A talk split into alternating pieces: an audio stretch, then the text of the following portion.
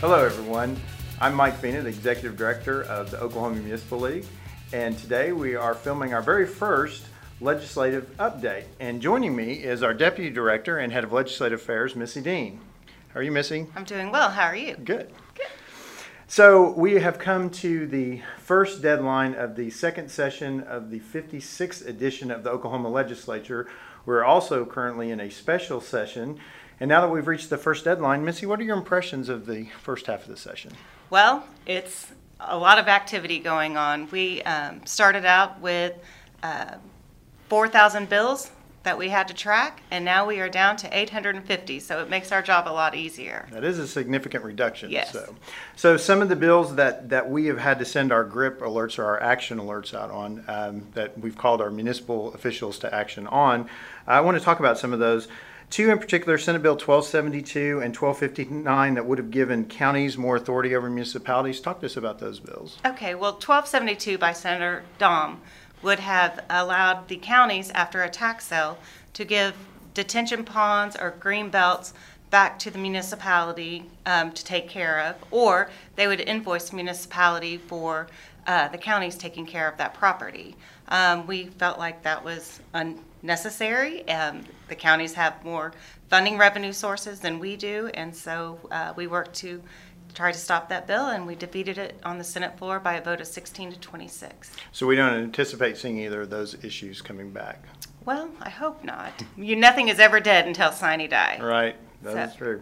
So another bill that, that you and I worked on together was Senate Bill 1279, and that was the uh, tax increment financing bill that would have drastically changed the way municipalities could, could uh, implement TIF districts. So what happened on that bill? So that bill um, by Senator Smalley was our last tool for economic development. And what it would have done is required all the taxing jurisdictions that were part of the TIF to um, have a written agreement to sign off on the TIF. Um, If one party failed to sign the agreement, then we'd have to start all over, have to recalculate the assessment and everything.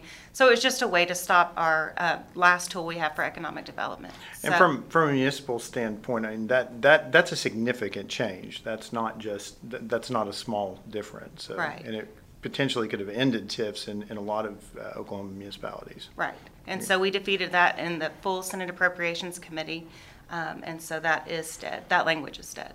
Okay. Another bill, uh, Senate Bill 11 1174, about occupational licenses would cap at $25, if I understand correctly, and also created some exemptions for occupational licensing. What about that one? Okay, well, this one is deemed as the Freedom to Work Act, and so what it would do, it would uh, limit the occupational licensing fee that cities can charge, any political subdivision, but cities in particular, from what we're currently charging down to $25. It would also give an exception for, or waive the fees for any military, low-income um, families and things like that, so they wouldn't have to pay any kind of licensing fee. And then it would also, um, any, by November 1st, 2018, a city would not be able to implement a new occupational licensing if they didn't already have one on the books. So that would be it. We- Yeah. What, what we have now, that Yeah. is all we would have. So that- obviously, it would reduce our funding that we get, and so. And that could be detrimental to municipalities in so many different ways. Right, absolutely. And so it, it did pass, the title was off, so kind of slows it down a little bit. What are the next steps for that piece of Um, legislation? That will then go over to the House. It will have to be assigned to a House committee, probably go to the House um, Banking and Business uh, Committee, and then if it should pass that, then it will go to the House floor. We'll- But we'll probably be working to keep that from happening, I'm guessing. So- absolutely. Very good, okay. So preemption is something that we've been fighting for, for years at the Capitol, and it actually seems to be getting worse, and that's when the legislature passes laws that preempt municipalities from being able to govern themselves, and we're seeing that pop up in more legislation. And there's several bills this year that we're working on uh, to, to defeat, uh, to try and protect municipalities. Missy, one of those that we're working on right now is Senate Bill 1465.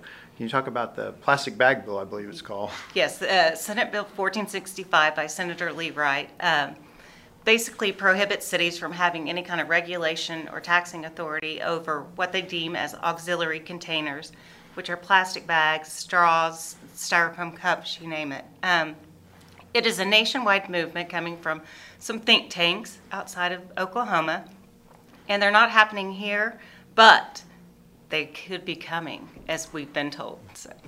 But we haven't seen any, if, uh, few, if any, uh, municipal bodies that are addressing taxing plastic bags or containers. We've had one community talk about it, but n- no other communities have like taken any action on it. This seems like one of those issues that is more of a California or more of a left-wing maybe state, not necessarily Oklahoma. Yeah, and that is the- example that Senator Leewright used when he was presenting the bill in committee and on the Senate floor. He just said, uh, when asked, where is this happening? And he kept using the um, cities in California. So um, not here, but they, again, the threat is coming. Drastically different than Oklahoma communities Absolutely. and our hometown values. So, so another uh, piece of legislation is Senate Bill 1494, and that would limit our ability to zone B lenders. Can you talk about what B lenders are and how that would impact municipalities? Uh, Well, B lenders are, as I've been told, are a little bit different than the payday lenders. Um, these lenders, I basically don't charge like the high interest rate that payday lenders do, but on their loans. Um, but B lenders charge a fee and they can charge, a- I mean, they can, uh, loan out a higher amount of money than the payday lenders can. Um, again, not really happening here in Oklahoma. Um, we've had maybe one B lender say that one community is trying to um, keep them out of a certain area and with their zoning regulations. And so, um, again, we're going to have a statewide preemption. for- Okay. So I, I get it. I understand that, that uh, we're, it- this is, falls into that category of, it- it's head scratching to municipalities, Yes. why we need a statewide law to tell us where we can zone certain businesses. And Right. we've always had the authority to do that, so that's very frustrating, I get, so. Now, there's a- another one, and you know, this, this bill is very special to me, and it's Senate Bill 1374, the dockless bike bill. Talk about dockless bikes and what, what this bill would do. Well, Senate Bill 1374 by Senator Smalley would allow these companies to come in and drop off these bikes in a community. Um, there's an app on your phone that you download to rent the bikes. You rent them for a dollar an hour, but there's no regulation at the city level. Um, so we would not know who was coming in our community, dropping off maybe hundreds of bikes. Um, and then they're ridden across town and left all over the place. Um, it's been done in Dallas, and from the stories we've seen in the Dallas Morning News, these bikes have been in White Rock Lake, have been left on sidewalks, um, blocking, you know, ADA accessible, you know, places like that. Um, but I also have seen some pictures that you sent us when you were in your recent visit to DC. Yes, so tell I- me I- about it. I did. I, I was in uh, our nation's capital, and there are several of these companies there, and uh, got to witness firsthand how, how they operate. And, and let me say, from the concept of dockless bikes or the concept of rentable bikes, I, I think is great.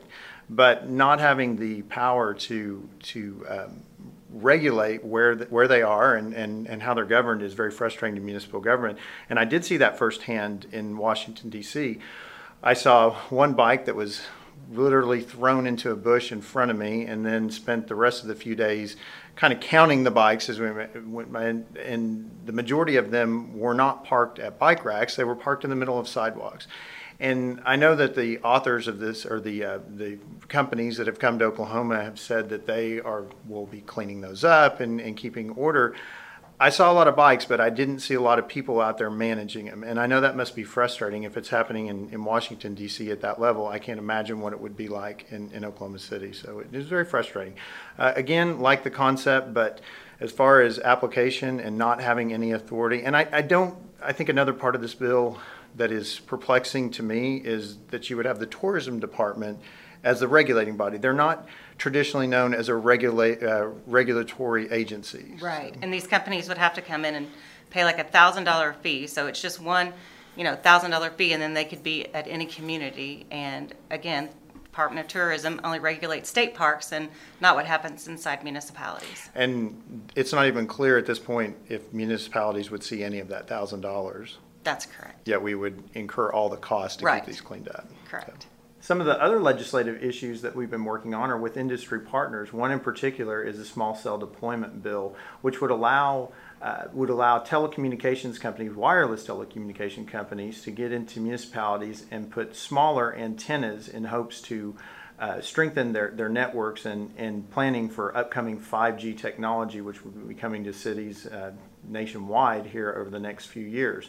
We've been working directly with the telecommunications companies to find a policy that will allow them to deploy quicker, but also allow municipal, municipalities to attain, retain the integrity of their right of ways. So the small cell bill, Missy, where is that right now in the?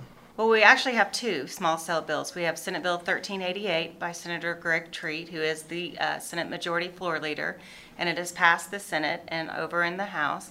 We also have House Bill 2957 by Representative Todd Thompson, um, passed the House floor, uh, I think 94 to 2, and is now over in the Senate waiting for committee assignments. And what's the difference in those two bills? There is nothing right now. We're trying to have two pieces of legislation mirror one another, so in case one doesn't pass, we have another vehicle to allow this uh, to happen. And working directly with the, the telecommunications consultants and lobbyists that are at the, the Capitol, what's your impression of the process so far on?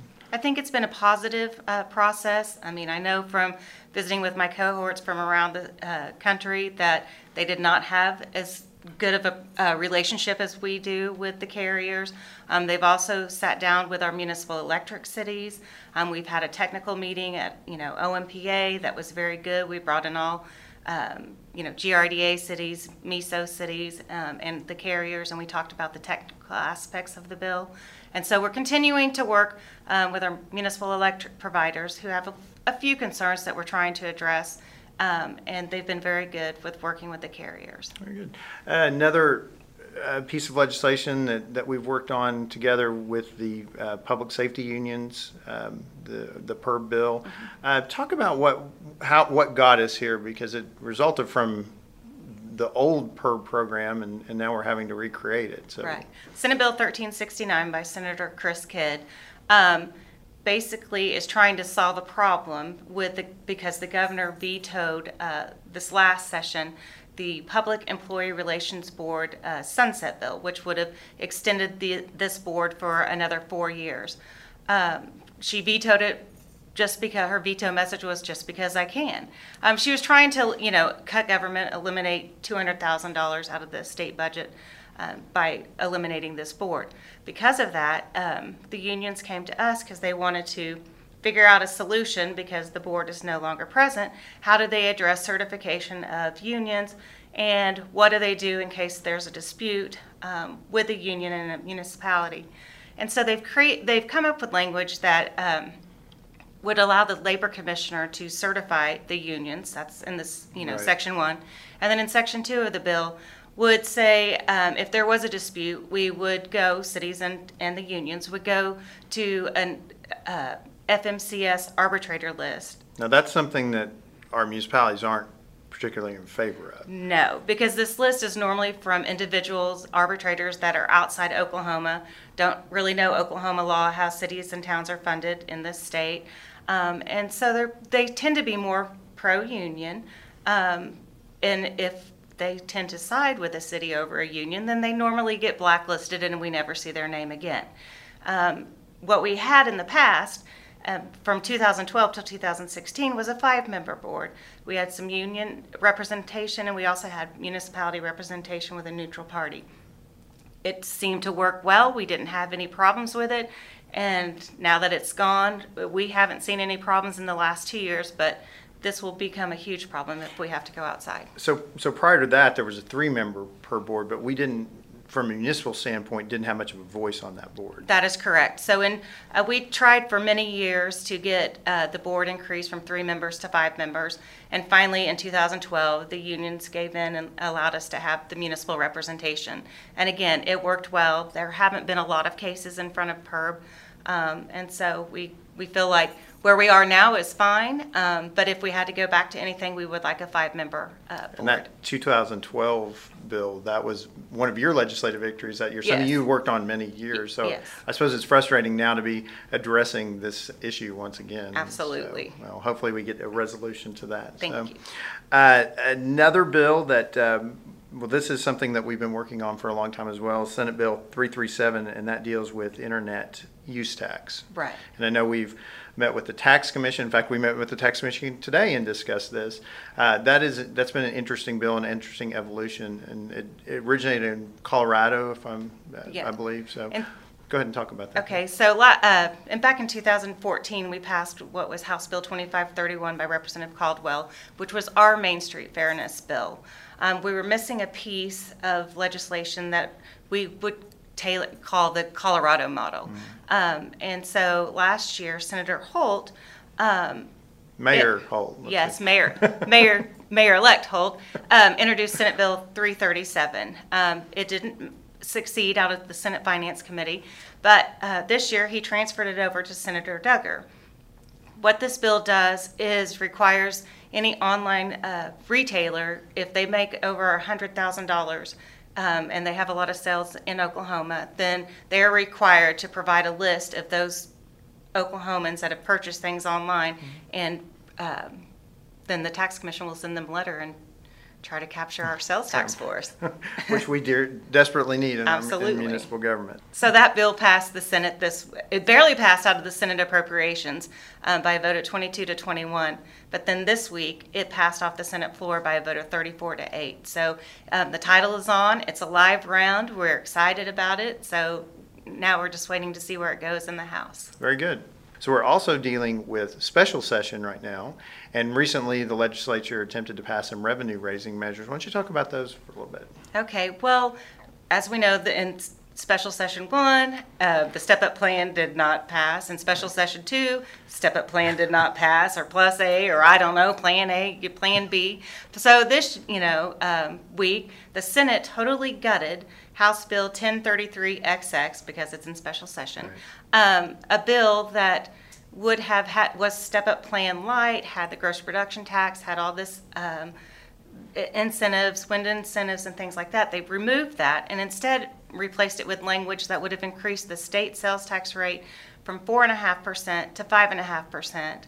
And then, um, Now that's that's problematic for our municipalities. I mean that one cent puts a lot of our municipalities over that magical ten cent mark on, on sales tax, and I think that that's where we start losing retail business, and that's frustrating that they would. And Yeah. not and, and we, we weren't consulted or talked to on this, I'm guessing. no, not at all. And, you know, you know, for example, Bristow has a ten and a half percent sales tax, combined sales tax rate. That's, you know, state, city, and county rate. So it would have made them eleven and a half percent. We feel like it would have pushed a lot of more people to go online, which is also problematic since we don't receive all the money for online uh, revenue. Another issue that we, was going to be addressed in the second special session was Senate Bill 861, which would have exempted the state sales tax portion on groceries. And it would have still allowed cities and counties to charge it, but it just wasn't clear how that was going to happen. That's just the third rail for municipalities. Anytime they start talking about that, it's, we, we have to be wary. I mean, grocery sales tax makes up such a significant portion of municipal budgets all over the state, so.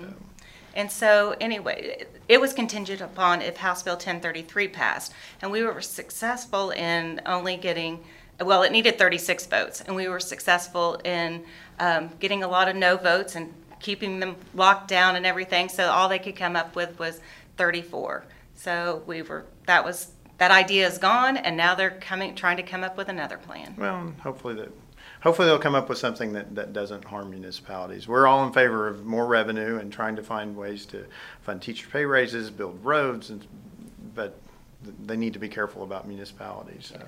Some other big non-legislative news happened at the Capitol this week. Senator Greg Treat, my senator here in Oklahoma City, was elected President Pro Tem Designate of the Senate.